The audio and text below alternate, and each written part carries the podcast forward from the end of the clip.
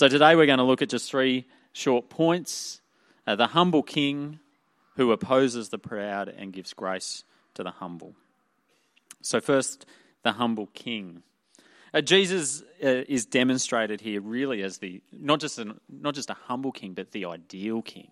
Like this is, as far as kings go, he is he is a king of the people.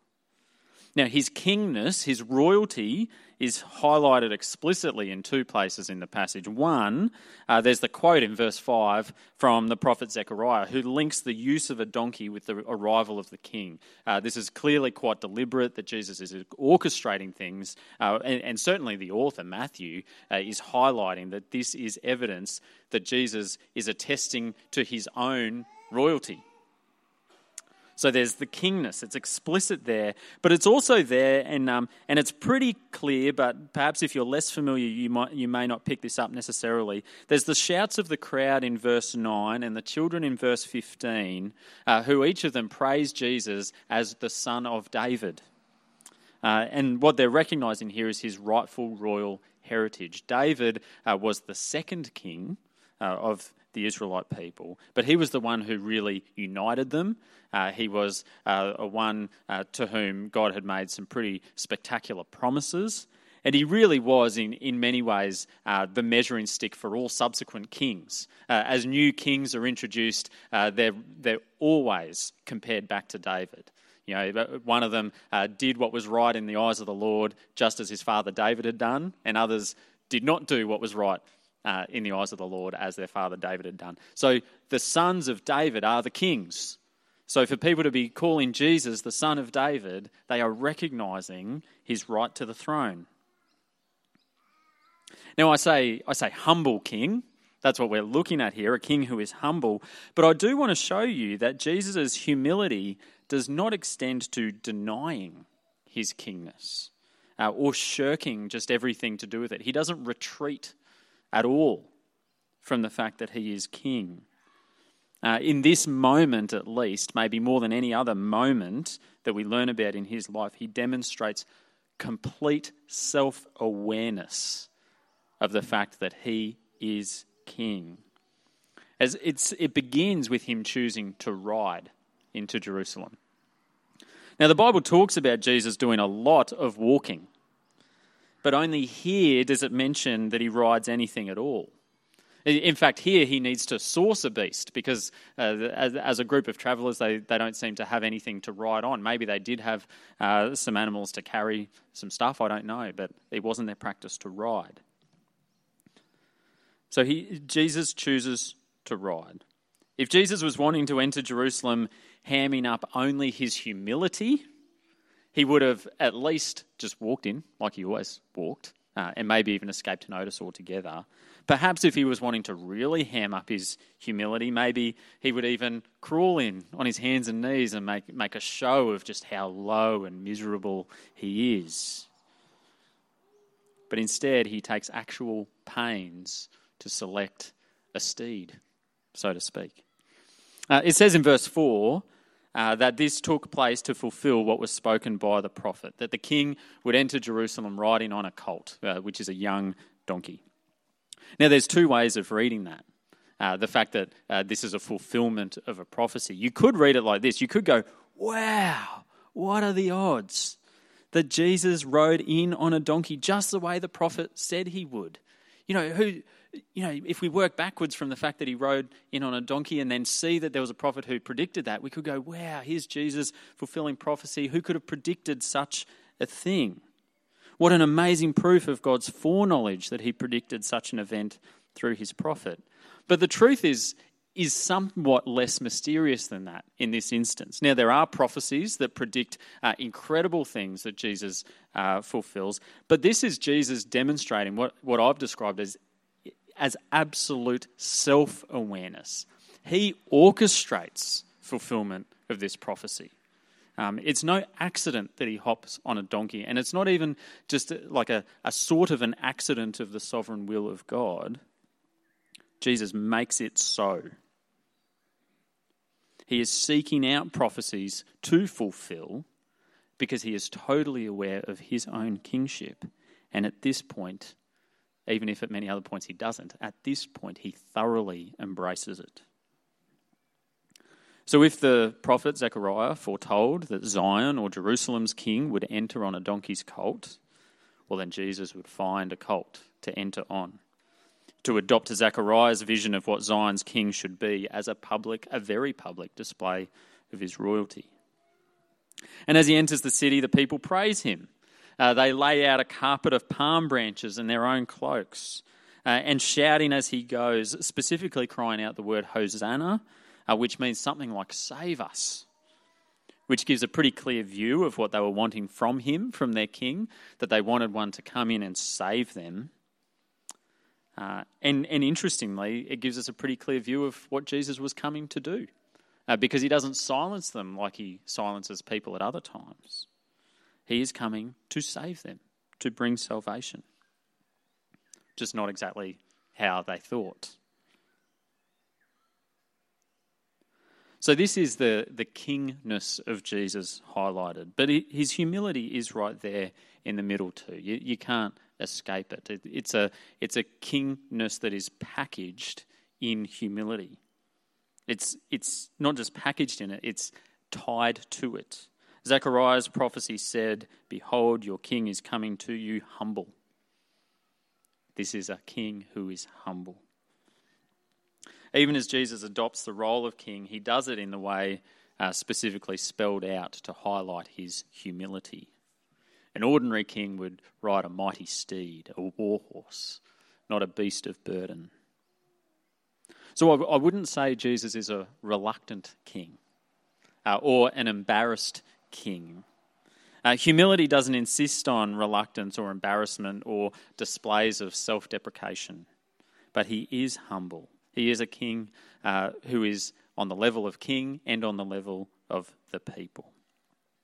He's a king who opposes the proud. Since Jesus is um, is orchestrating his approach to Jerusalem, which is on Mount Zion. That's where, where that word Zion comes in uh, in the prophecy. Uh, since he comes in uh, in alignment with Zechariah's prophecy, let's have a look at the prophecy in its context. So, this is from Zechariah chapter 9. Uh, and you'll recognize this from, uh, from verse 5 in Matthew 21. Rejoice greatly, O daughter of Zion. Shout aloud, O daughter of Jerusalem. Behold, your king is coming to you. Righteous and having salvation is he, humble and mounted on a donkey, on a colt, the foal of a donkey.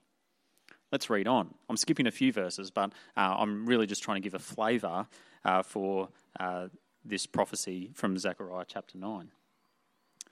For I have bent, this is God speaking, I have bent Judah, one of the tribes, as my bow. I have made Ephraim its arrow.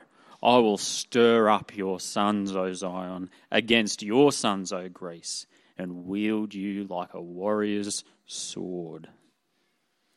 Then the Lord will appear over them, and his arrow will go forth like lightning. The Lord God will sound the trumpet and will march forth in the whirlwinds of the south.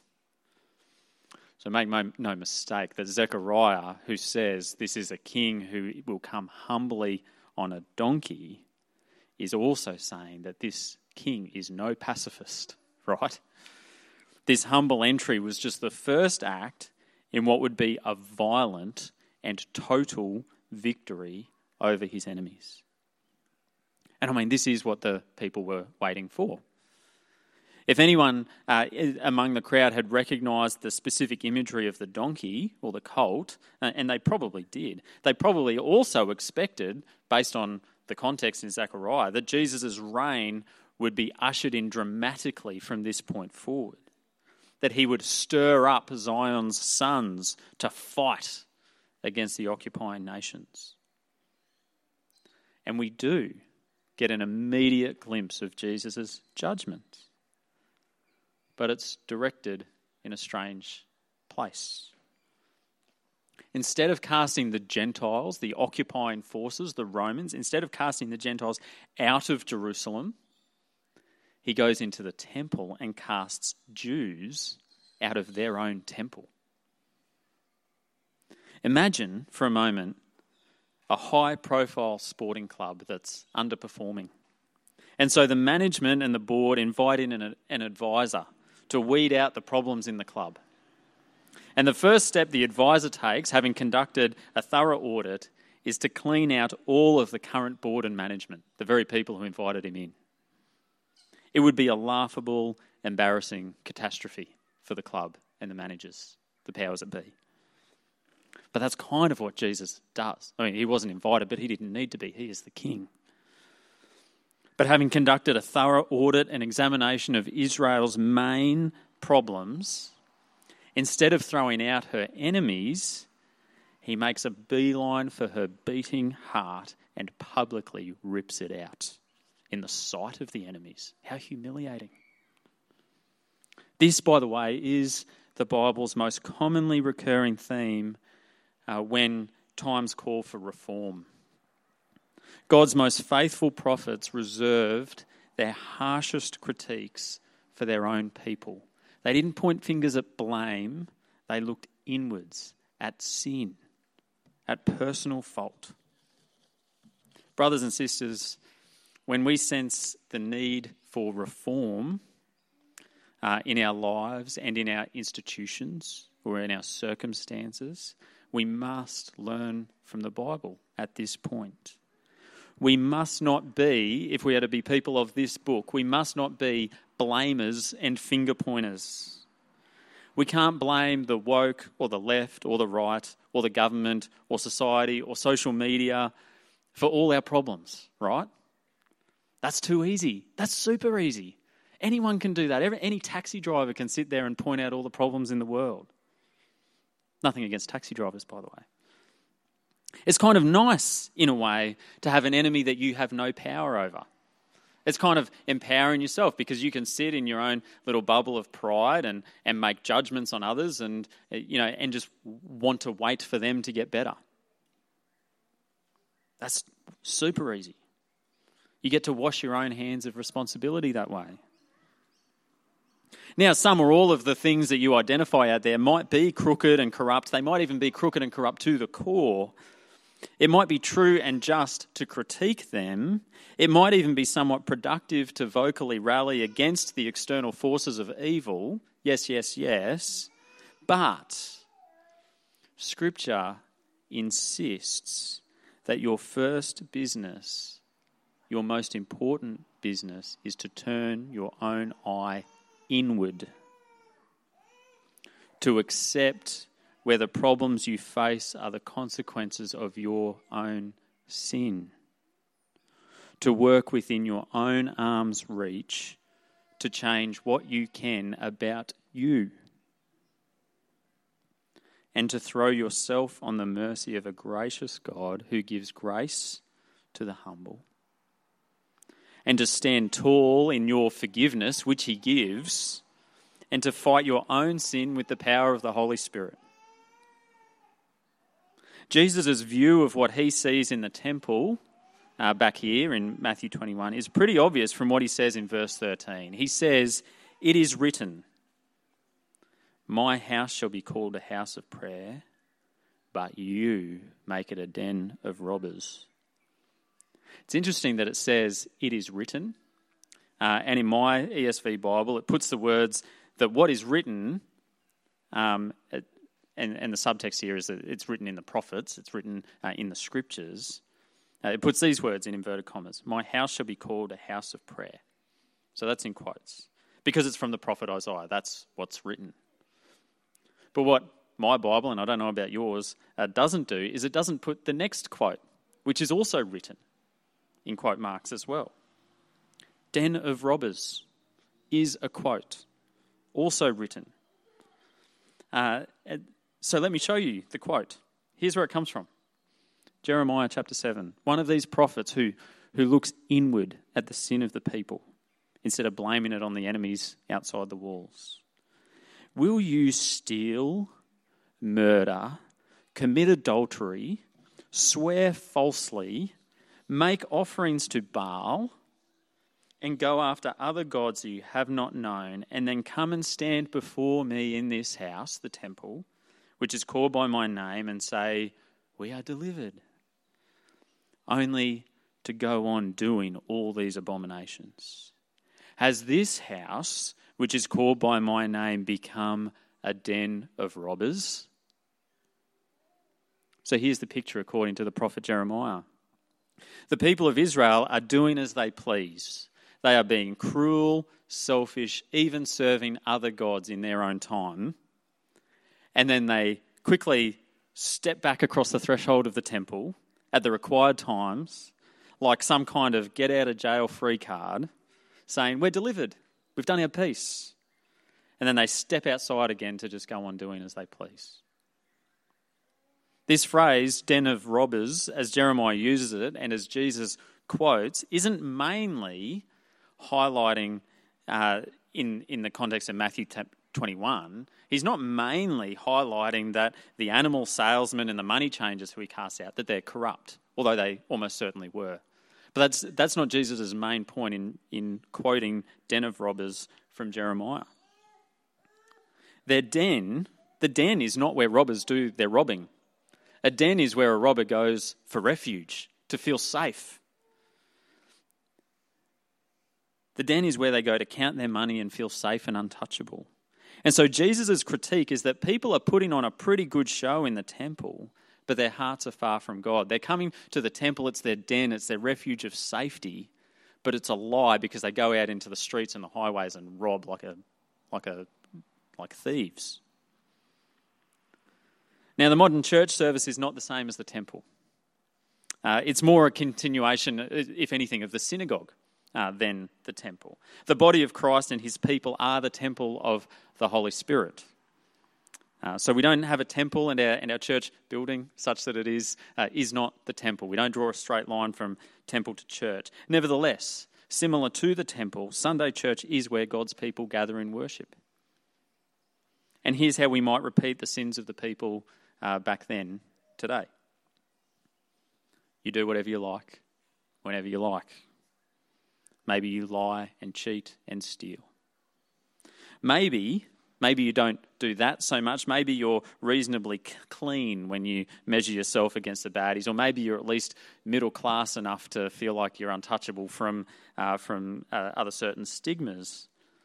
But the one thing we get right is getting to church on a Sunday, or at least, you know, a reasonable minimum number of Sundays. So we can carry our Christian card to the gates of heaven, swipe, and just walk right in. Easy.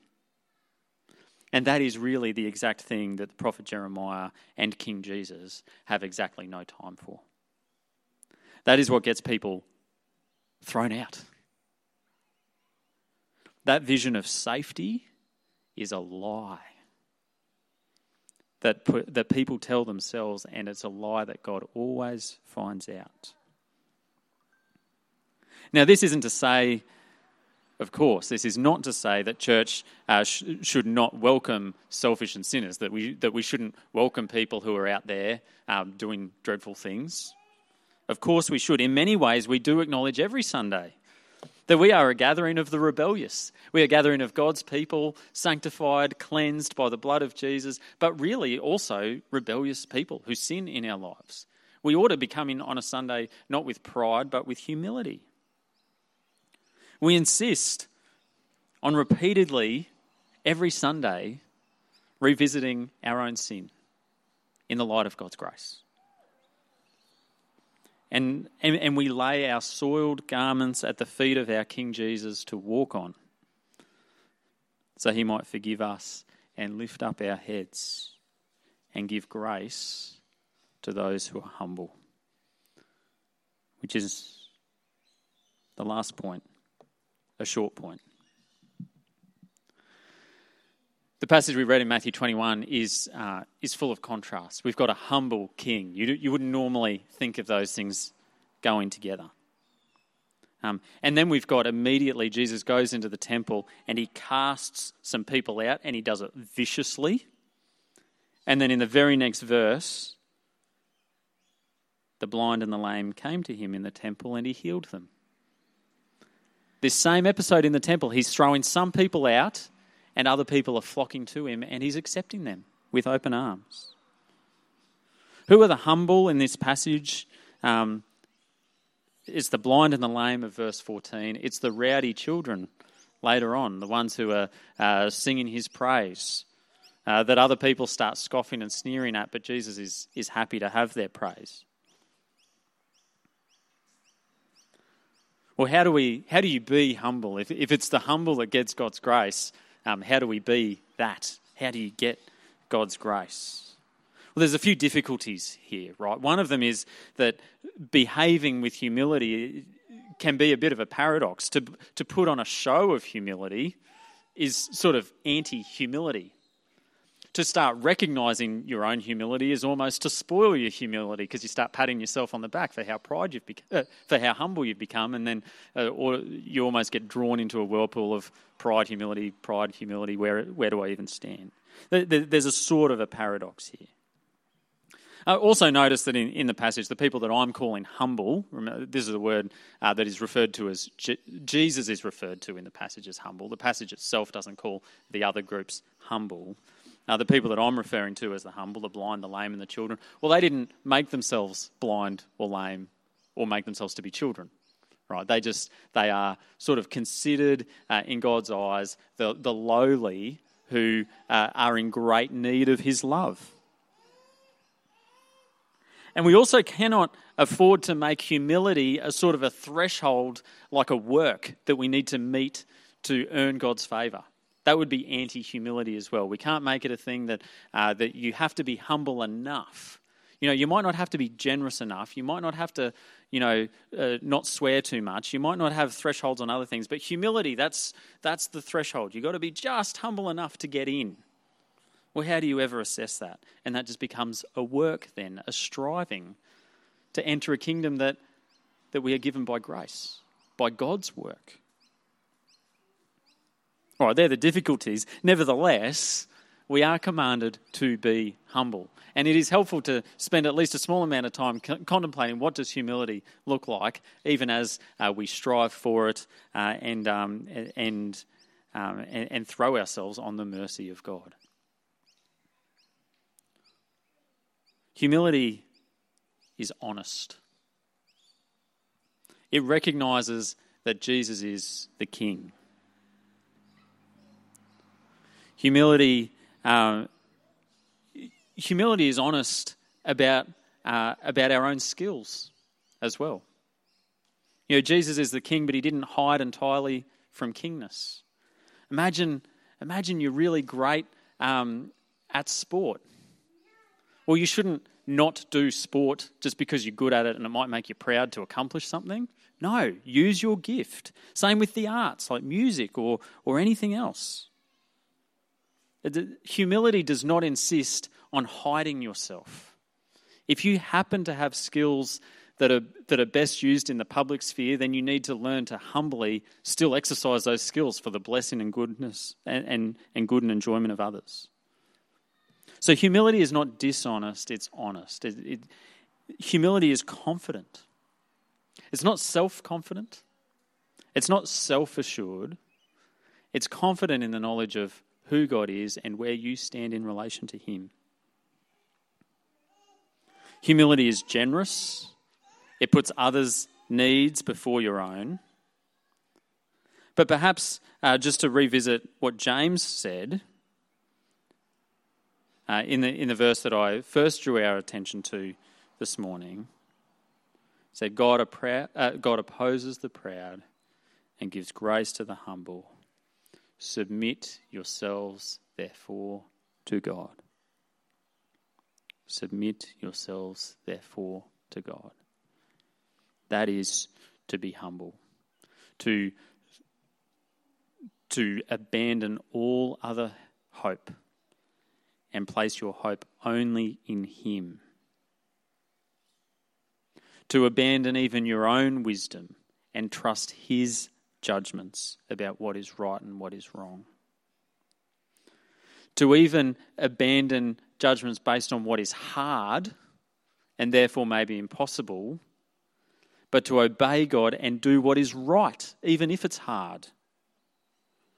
And expect that God works through your faithfulness to Him. Submit yourselves, therefore, to God. It means accepting His judgment, accepting what He has given you your gifts, your skills, your family, and His grace. Accept that in Him you are forgiven. You don't have to be humble in the sense of, uh, you know, I'm a worm, I'm nothing but dust, but I'm at the very least forgiven. I am loved by God, and that is all that matters. And somewhere in there lies true humility. Let's pray.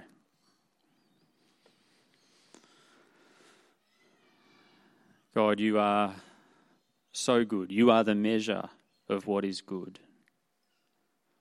I don't think we could recognize a truly good king if we didn't have the example of Jesus before us. To see that uh, he really did wield all authority and power, and he didn't entirely uh, deflect even praise when it was due him. Uh, and yet he did lower himself and humble himself. Even on a donkey, he was little higher than the people that he came to save. Uh, that he um, he did he does oppose the proud. He metes out true justice. And he gives grace to the humble. We pray that you would help us to be appropriately lowly in our hearts as we draw near to you, as we submit ourselves to you, as we entrust uh, our salvation and even our life path and our deeds to your commands and your wisdom. And we thank you for your Son Jesus, our King, who laid down his life for us that we might serve him. Amen.